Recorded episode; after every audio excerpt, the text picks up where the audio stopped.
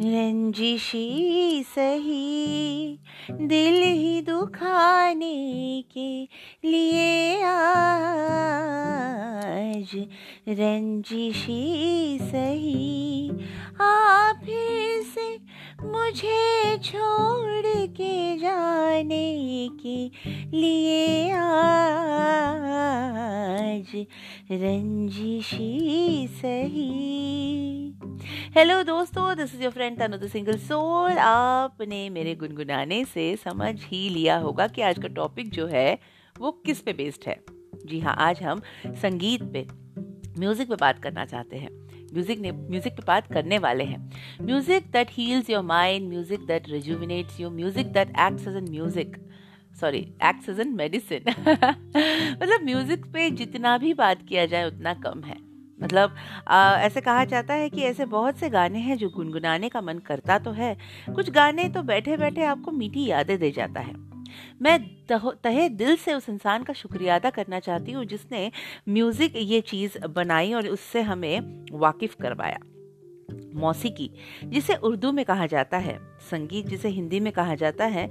Music जिसे English में कहा जाता है, वो बोलते ही या उसे गुनगुनाते ही it like it acts as an medicine and it heals your mind tremendously and uh, धुन ये जो है लाइक ये धुन आपको हर किसी चीज़ में मिल सकता है। मतलब अगर आप उसे ढूँढने जाओ तो वो आपको बारिश की बूंदों में मिलेगा, वो आपको सब्ज़ी के तड़के में मिलेगा, पायल की आवाज़ में मिलेगा लाइक छोटी छोटी चीज़ों में मिलेगा। फॉर एग्ज़ाम्पल अभी के जो हमारे म्यूजिशियन है मिस्टर यशराज मुखाटे, आपने उनको देखा ही होगा कि वो नॉर्मल कन्वर्जेशन में भी म्यूज़िक डाल देते हैं और वो चीज़ सुनने में इतना अच्छा लगता है।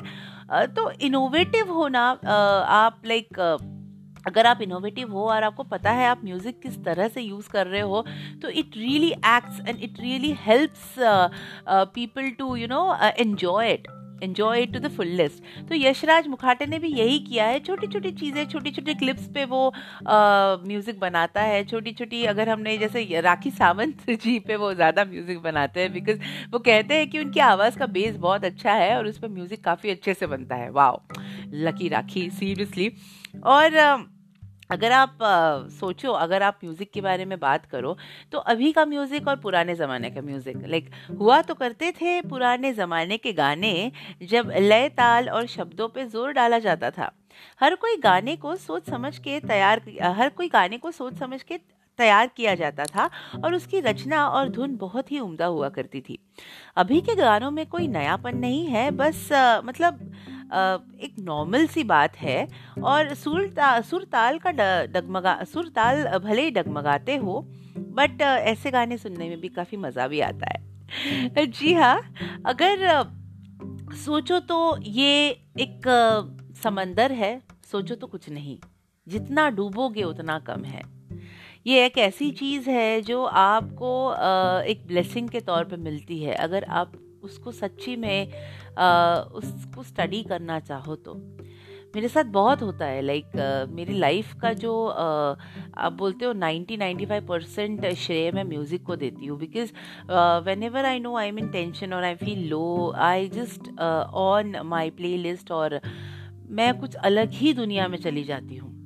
मेरे साथ ऐसा भी होता है कि अगर मैं किसी पार्टी में भी जाती हूँ और मेरे कोई पसंदीदा गाना ही लग जाते हैं तो मेरी जो गर्दन है ऐसे हिलती है और मैं गुनगुनाने लग जाती हूँ। सो so, मेरे फ्रेंड्स भी बोलते हैं कि Tanu if we see you like enjoying that music you live that moment मतलब दुनिया जाए भाड़ में आजू बाजू कौन है कौन क्या सोचेगा मैं बिल्कुल सोचती नहीं हूँ। I just enjoy that moment I just enjoy that music because music is something which is close to my heart चलिए दोस्तों आज के लिए इतना ही।